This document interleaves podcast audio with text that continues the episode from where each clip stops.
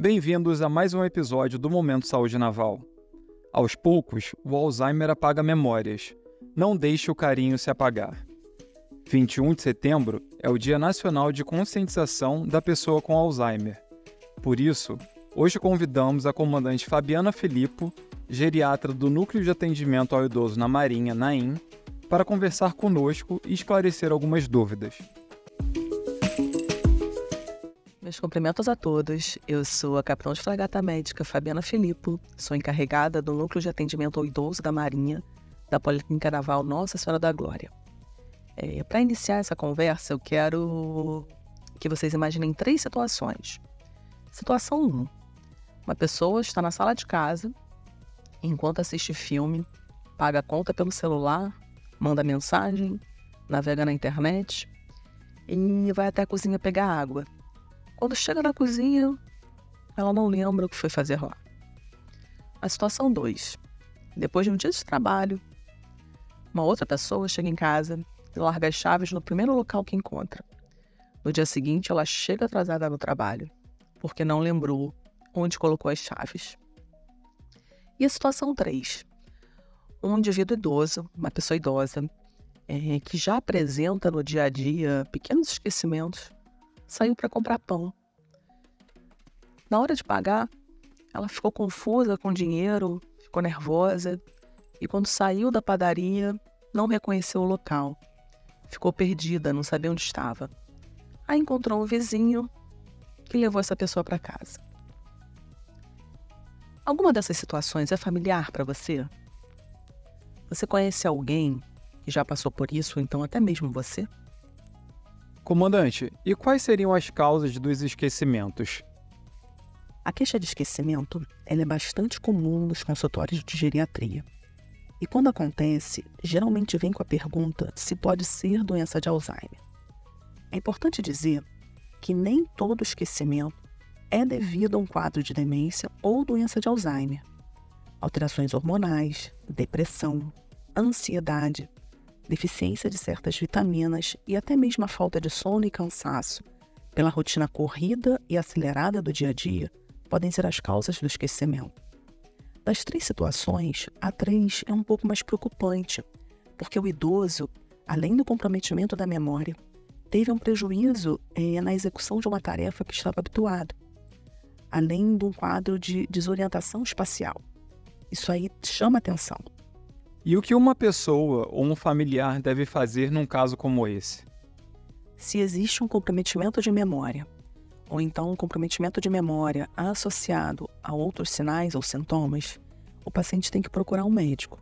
O médico, na avaliação clínica, vai avaliar se existe a necessidade de pedir exames complementares e também se existe a necessidade de encaminhamento para um especialista.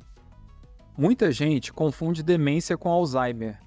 Poderia explicar melhor para evitar essa confusão? Sim, muitas pessoas fazem confusão e acham que demência e Alzheimer não tem relação. É, a demência é uma síndrome. Síndrome é um conjunto de sinais e sintomas e pode ter várias causas. Uma das causas de demência é a doença de Alzheimer. Como a Marinha pode ajudar? No âmbito da Marinha do Brasil, a porta de entrada é o SMI, Serviço de Medicina Integral. Se a pessoa tiver mais de 60 anos e for identificada alguma demanda para a geriatria, ela será encaminhada ao NAIM mais próximo da sua residência para consulta. No NAIM, a pessoa idosa será avaliada globalmente, com testes cognitivos para avaliar perda de memória é, ou então perda de funções executivas, testes para avaliar é, sinais e sintomas que sugiram depressão ou então ansiedade, além de avaliação de mobilidade e risco de quedas. É, podem ser necessários a solicitação de exames complementares para definir o diagnóstico e traçar o plano terapêutico e de cuidados para esse paciente. E se a pessoa que apresentar sintomas tiver menos que 60 anos de idade? O que deve ser feito? Se a pessoa tiver menos de 60 anos e for identificado algum problema é, de comprometimento de memória que não seja secundário àquelas causas que já foram citadas anteriormente, é, ela pode ser encaminhada para a clínica de neurologia ou então de psiquiatria. A senhora poderia explicar um pouco mais sobre a doença de Alzheimer? A doença de Alzheimer é a causa mais comum de demência. Ela é responsável por mais da metade dos casos de demência na população idosa.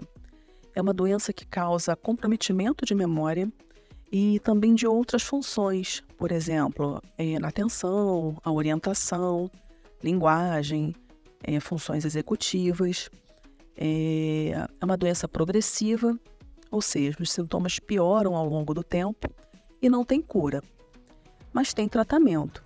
O tratamento é importante pois ajuda a controlar a, as alterações de comportamento e também pode retardar é, a piora dos sintomas, a progressão da doença.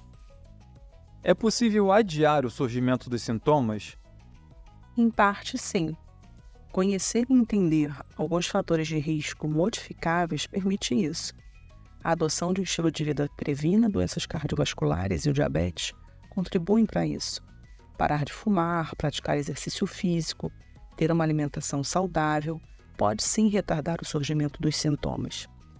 Investir na escolaridade quando jovem e manter o cérebro ativo na fase adulta inicial até a fase adulta tardia também é muito importante, pois aumenta o que a gente costuma chamar de reserva cognitiva, que seria como se você fizesse uma poupança que mais tarde você usa. Outro ponto relevante é o isolamento social, que demonstrou em alguns estudos ser fator de risco para a demência. Investir em relações sociais de qualidade, ter uma rede de amigos e de familiares ajuda na prevenção de demência e também pode ser muito divertido. Comandante, a senhora citou o núcleo de atendimento ao idoso na Marinha. Pode explicar para quem está nos ouvindo quais são as atividades oferecidas no NAIM? As atividades oferecidas pelos NAIM são divididas em quatro eixos. O eixo 1 é o eixo cognitivo e os pacientes inscritos participam do grupo da memória, do grupo de estímulo cognitivo e do grupo de linguagem ativa. O eixo 2 é o eixo da mobilidade e os pacientes inscritos participam do grupo de mobilidade e do grupo dos passos seguros. O eixo 3 é o grupo do humor e apoio. E os pacientes inscritos participam do grupo de mútua ajuda e seus cuidadores do grupo de cuidadores. E ainda existe o eixo 4, que é o eixo sociosanitário, que oferece atividades temáticas e palestras educativas. A senhora quer deixar algum recado final ou dica para os nossos ouvintes? Para finalizar e para aproveitar aquela dica de manter a mente ativa, eu quero deixar a sugestão de três livros.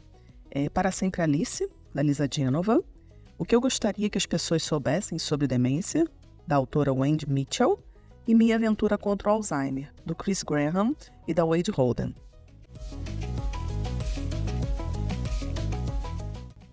Bom, comandante Fabiana, muito obrigado pelas explicações. E não se esqueça, o Momento Saúde Naval está disponível nas principais plataformas de áudio no site e no aplicativo do Saúde Naval. Ouça os outros episódios. Até a próxima!